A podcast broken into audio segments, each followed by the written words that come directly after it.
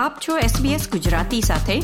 વિવિધ વિષય પર રસપ્રદ માહિતી મેળવો sbs.com.au/gujarati પર.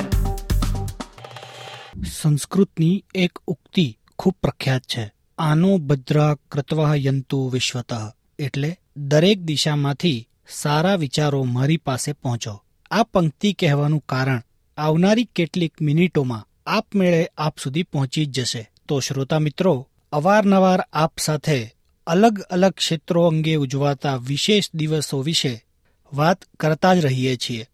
જેમ કે યોગ દિવસ, શિક્ષક દિવસ કે મજૂર દિવસ. આ જો યાદી બનાવીએ, તો યાદી ઘણી લાંબી થાય. જો કે, આજે જે દિવસની વાત કરવાની છે, એ છે આપણી પોતાની વાત. વાત અમારી કોશિશની.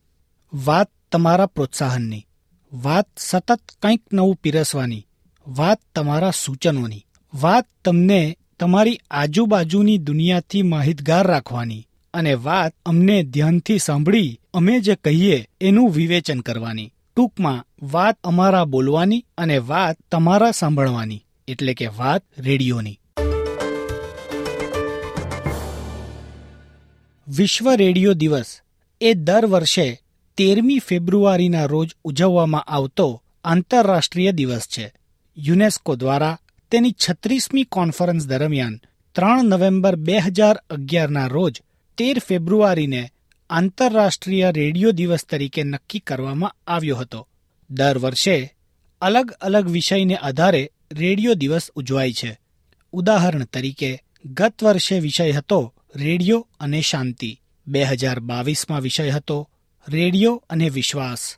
કોરોના બાદ બદલાયેલા વિશ્વ અનુરૂપ બે હજાર એકવીસમાં વિષય હતો નવું વિશ્વ અને નવો રેડિયો. તેમ આ વર્ષનો વિષય છે રેડિયો, માહિતી, મનોરંજન અને શિક્ષણની સદી.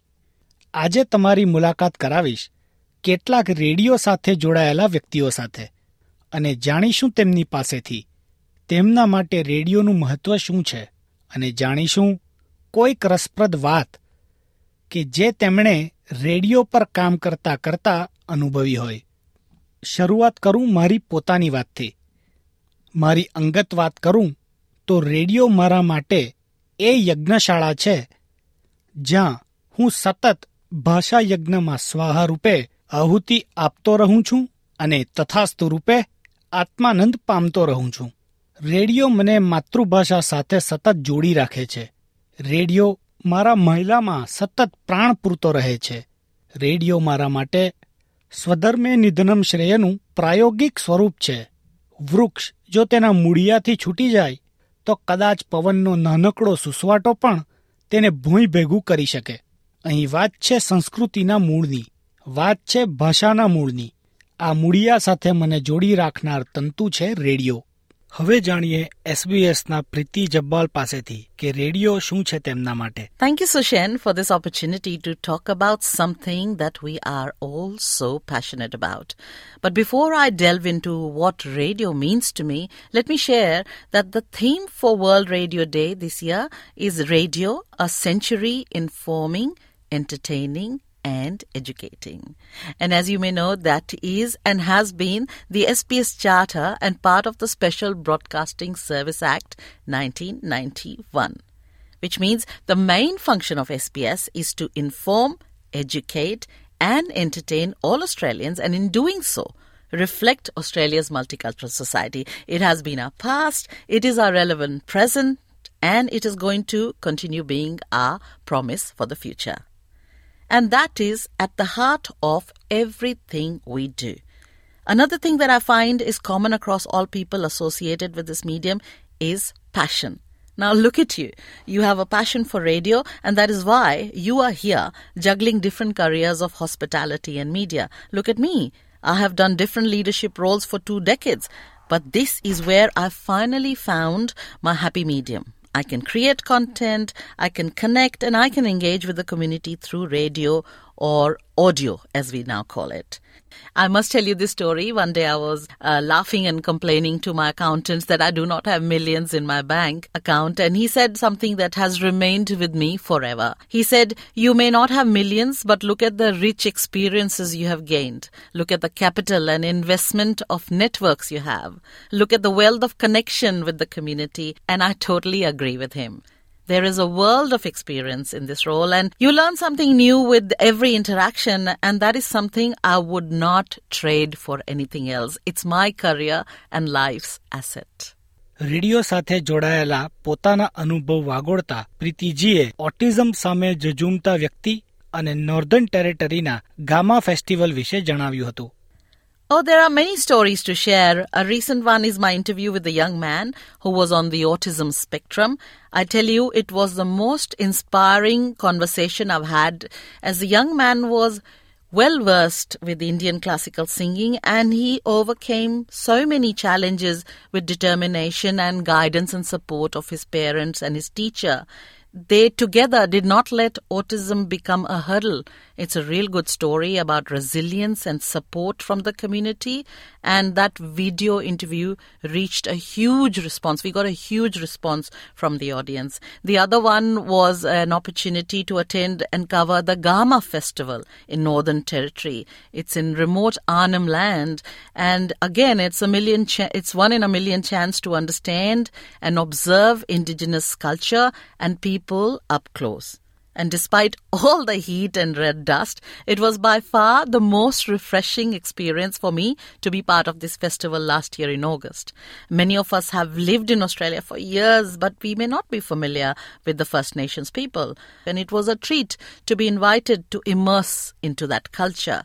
I could keep going on and on, but instead I'll wrap up and say that on World Radio Day, I wish everyone who has not tried this medium to do so and for those who are already fans to continue listening because if you're looking at diversity of voices, perspectives, cultures, news, and thoughts, this is it. Tune in and keep listening. Thank you.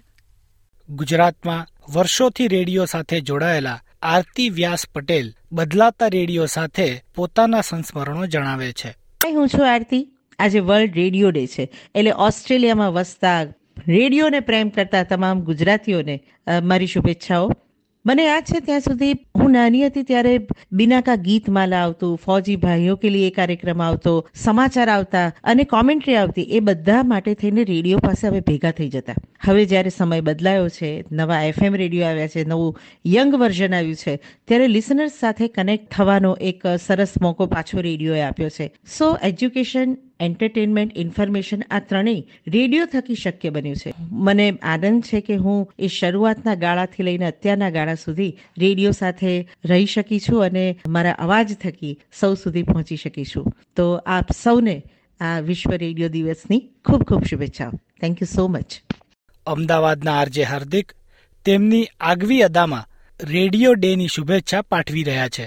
હાય મારું નામ છે હાર્દિક અને આજે world radio day તમારી ને મારી લાઈફનું એક અત્યંત અભિન્ન અંગ જેને સેલિબ્રેટ કરવા માટે આજે આપણે આ એસબીએસ ગુજરાતીના અને ઓસ્ટ્રેલિયાના તમામ વ્યુઅર્સ અને લિસનર્સની સાથે આપણે ભેગા થયા છીએ. રેડિયો એ એક એવું પેસિવ મીડિયમ છે કે જે દરેક વ્યક્તિની લાઈફમાં ખૂબ એક્ટિવલી ભાગ ભજવે છે એટલે માઇકની પાછળ બેસેલી વ્યક્તિ જ્યારે કંઈ પણ વાત કરે, ત્યારે એ વાત કોઈ પણ વ્યક્તિના દિલ સુધી પહોંચે છે. દિલો દિમાગ પર હંમેશા રાજ કરે છે અને દેટ્સ વાય વૈશ્વિક સ્તર ઉપરના તમામ રેડિયો જોકીઝ, જેમની સાથે તમારી, ખાસ કરીને ગુજરાતી કે ખાસ કરીને હિન્દી આપણી ભાષામાં જ્યારે એમની સાથે તમારી વાતો થાય છે, ત્યારે વધારે અલગ પ્રકારનો કનેક્ટ બેસતો હોય છે. અને એટલા માટે જ ઓસ્ટ્રેલિયાની ભૂમિ પર રહેનારા મારા તમામ ગુજરાતી વાલા મિત્રો, જેમની સાથે આ એક પ્રસારણનું એવું અભિન્ન અંગ, એક એવું માધ્યમ કે જે ખૂબ ખૂબ સારી રીતે સેલિબ્રેટ થયું છે. બસ એને તમારી સાથે શેર કરવા માટે આવ્યો છું.